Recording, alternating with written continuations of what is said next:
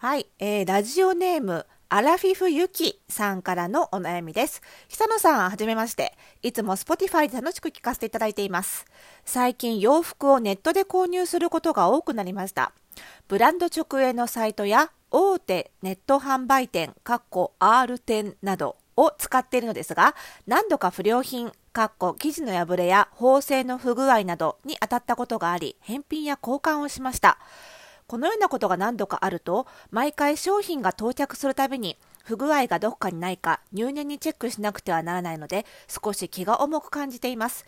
もしこれがタグを切ってからや来て出かけてから気づいてしまってプチプラでもない商品代金を後でクレジット払いで引き落とされるのかと思うとそれも悔しくて。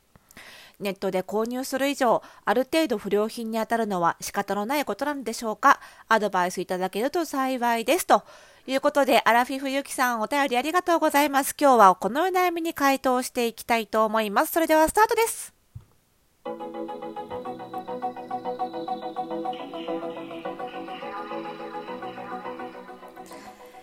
はい、スタートしました。本日で203回目の配信でございます。おしゃれの呪いを解くラジオでございます。この番組ではあなたに巻きつくファッションへの思い込みイコールおしゃれの呪いをバッサバサと解いていきます。服装心理学をベースにおしゃれをもっと楽しみ、自分を変えるコツをお届けしています。お相手はパーソナルスタイリストで日本服装心理学協会代表理事の久野里沙でございます。今日もよろしくお願いします。いやー、週末です。ね。皆さんいかがお過ごしでしょうかね。なんか今週は何回も言ってます。ますけど、週中に休祝日が入ったので、なんかもうあっという間に週末かって感じですけどね。はい。えー、っとですね、今日は、ネット通販のお悩み。まあ、最近ね、あの、お便り送ってくださったアラフィフユキさんに限らず、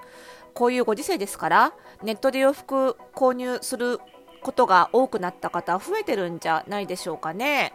で、えー、っと、ゆきさんは、あの何度かね不良品に当たっちゃったってことでねまああの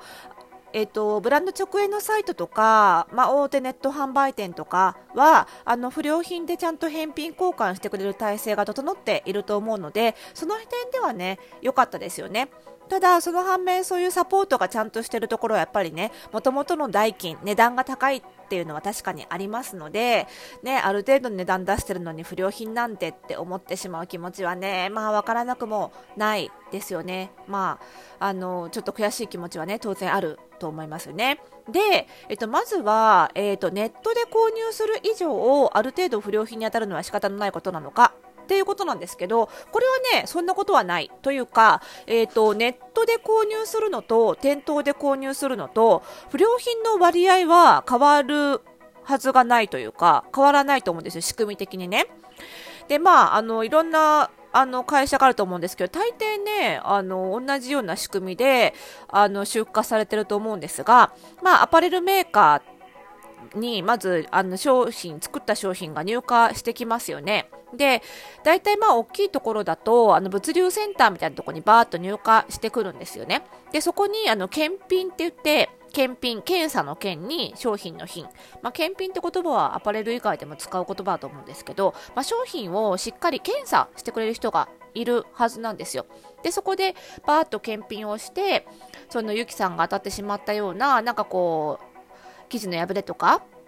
縫製の不具合とか何かね刺繍のほつれとかボタンが取れてるとか、まあ、そういった不良品に当たるようなものがないかどうかは一通り検品してるはず。で検品した後にじゃあこれは、えー、通販用の在庫。じゃあこれは、えー、店頭用の在庫っていうことで振り分けてはいはいそう。っていう流れだと思うんですよ。なので、あの、まあ、検品をね、社内でやってるところもあれば、その物流センター、検品センターみたいな専門のところでやってるところもあれば、なんですけれども、あの、どこがやってるにせよ、検品っていう、あのー、ことは、必ず、作業は必ず1回通ってるはず。なんです。なので、えっ、ー、と、ネットだからといって不良品率が高いわけではないということは言えます。だから、その、ゆきさんがね、ネットで購入してるから、たくさん不良品に当たっちゃったというよりは、まあ、どこで買っても不良品に当たってしまう確率は一定程度あって、まあ、それがたまたまね、ちょっと多くなっちゃったりすることはあるのかなと、タイミングでね、という感じではあるんですよ。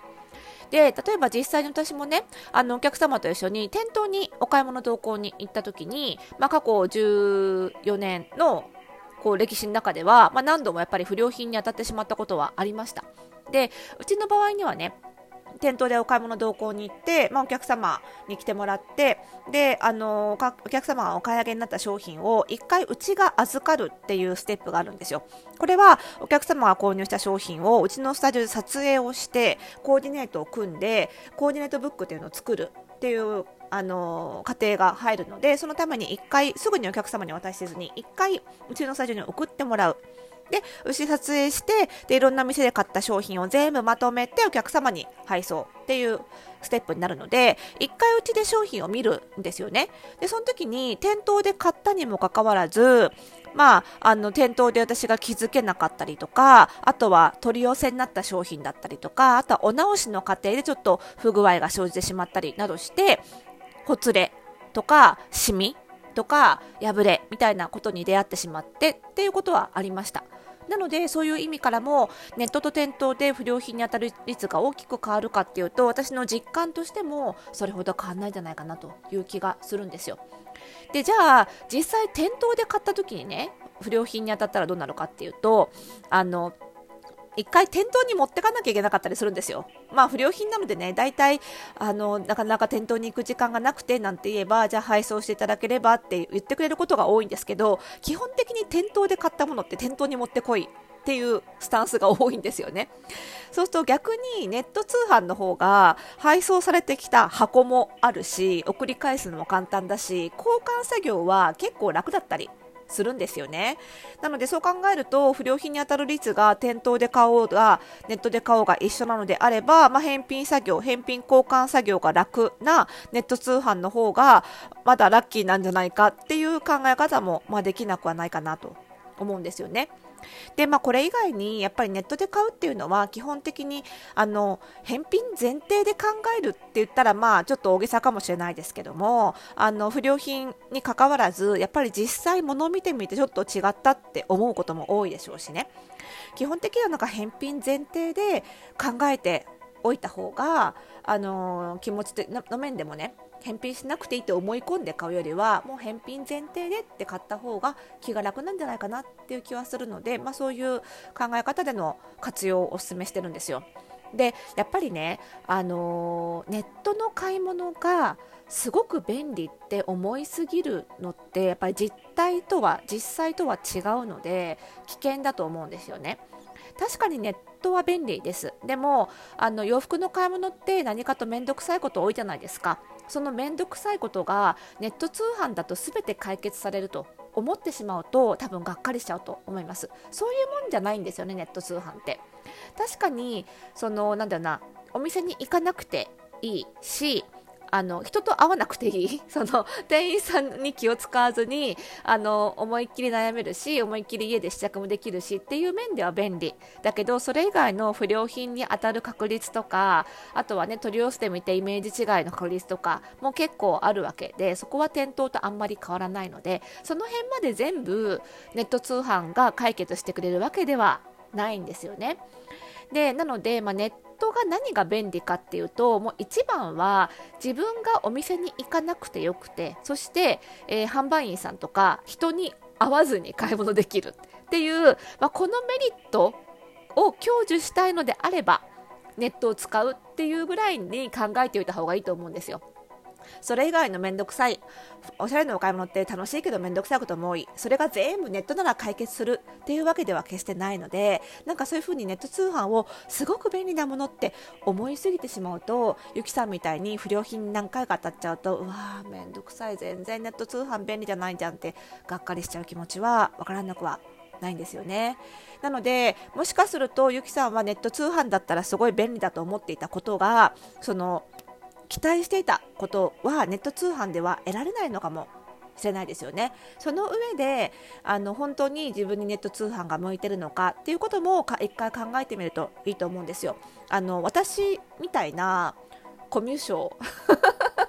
私結構コミュ障なんですよ実はこんな仕事してるのは人とのコミュニケーションが仕事で上手なのは勉強してきたからですよ。心理学をね。だから仕事であればできるんですけど実際にはあのコミュニケーションがナチュラルに得意なわけではないのですごい人に会うと疲れるタイプなんですよ。なのであの仕事以外では極力会いたくない。そういう私みたいな人にはあのネット通販最高。もう人に会わなくて済むだけで満足できるから。でもこのメッセージを送ってくださったゆきさんがね人に会うのはそんなに苦痛じゃないんだと。ただあの行く時間がないからネット通販でやってるんだ。ネット通販の方がなんか便利な気がしたからそうしてるんだっていうことであればもしかすると店頭で買う方が向いてるのかもしれないですよね。で店頭で買うとさあの店員さんと一緒にね買う時にレジで一緒に検品なんか不具合あるとこないですかね？みたいな感じで店員さんにと一緒に確認することもできるわけで。なんかこう自分一人で検品しなきゃいけないっていうなんていうのかな重荷重責を担う のが辛いタイプは誰かと一緒にやった方が気が楽ってこともあるじゃないですか。なので自分がどっちのタイプなのかなっていうことを考えてネット通販に向いてるのかなっていうのを一回見直してみるいい機会なのかもしれないですよね。でもこれもやっぱりネット通販にトライしたから分かることなのででそれはすごく良かったんじゃないかななんて思っています。ぜひぜひネット通販がいいのか店頭通店頭販売店頭購入がいいのか改めて考えてみるきっかけになればいいんじゃないかななんて思っております。はい、ということでまた感想などもお寄せいただけたら嬉しいです。えー、これ以外にもまだまだまだまだ、えー、皆さんからのおしゃれのお悩み、まあ、心理学関係の質問でも結構ですのでお待ちしております。ぜひ番組概要欄にありますマシュマロからお送りください。えー、そしてですね、この番組は、え更新情報をポッドキャストでは各ポッドキャストサービスで登録をすると、ラジオトークでフォローすると受け取ることができますので、えー、ぜひぜひフォローの方よろしくお願いします。えっ、ー、と、インスタとかね、ツイッター、ツイッターの方がね、アクティブかな。ツイッターもやってますので、ぜひフォローいただけると嬉しいです。それではまた次回の配信でお会いしましょう。おやすみなさい。